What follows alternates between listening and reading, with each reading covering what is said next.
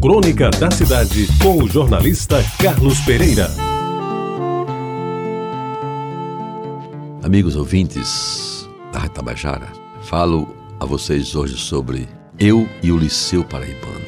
O mesmo cenário, quatro épocas diferentes. Janeiro de 1950, no auditório repleto de jovens ansiosos, o chefe de disciplina Antônio de Barros sobe ao palco e começa a leitura dos candidatos aprovados por ordem alfabética no rigoroso exame de seleção à primeira série ginasial, chamava-se exame de admissão. Sorrisos e choros se misturam. Uns vão saindo de mansinho, outros se abraçam e já pensam nos próximos dias, quando vão finalmente estudar no liceu, o melhor colégio da Paraíba. Entre eles, lá estava eu, então com 11 anos. Fevereiro de 1960. Reunião de professores, a sala cheia e a apresentação do plano de aulas para o ano letivo. Ali estão professores antigos, respeitados, verdadeiros mestres sob a segura direção da grande administradora professora Daura Santiago Rangel. Um exemplo de dignidade que honra o magistério estadual. Eu, então, com 20 anos, estudante de engenharia e ex-aluno do colégio, recebo a caderneta de física e em seguida me dirijo à sala de aula, agora como professor. Março de 1999.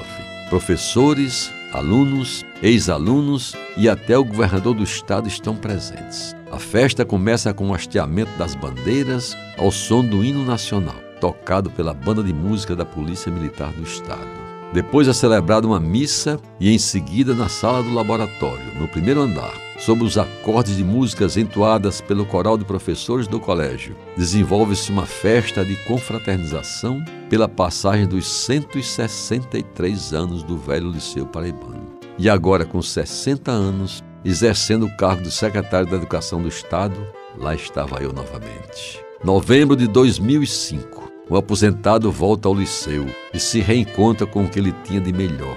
Todo o prédio restaurado, a fachada recuperada e pintada, mantida a aparência de antigo que tanto emociona pela beleza de suas linhas arquitetônicas. Dentro, tudo mudado para melhor, com instalações modernas e equipamentos atuais. Cheio de gente jovem pelos corredores, meninos e meninas felizes pelo presente que receberam um mês antes do Natal.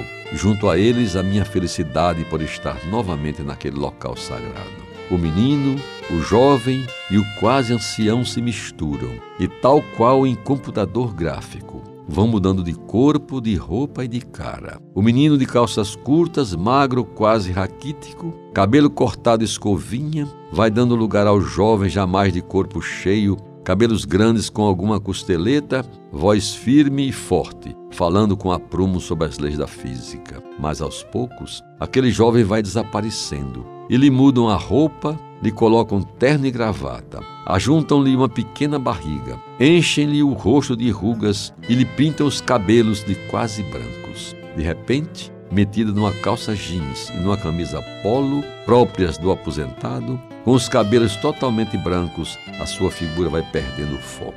E eles, dos quatro tempos, se juntam numa reflexão, como se assim pudessem voltar ao passado e vivê-lo no presente. Têm plena consciência do quão importante foi para a vida deles e para a vida de milhares de outros meninos e meninas o velho Liceu Paraibano. E num momento de intensa saudade, o sexagenário vai saindo do prédio e, ao olhar para trás, revê os belos vitrais coloridos brilhando à luz do sol, confere a hora certa no relógio da torre, deixa na memória toda uma história de vida e, sem que ninguém perceba, enxuga furtivamente uma lágrima que lhe escorre pela face. Você ouviu Crônica da Cidade com o jornalista Carlos Pereira.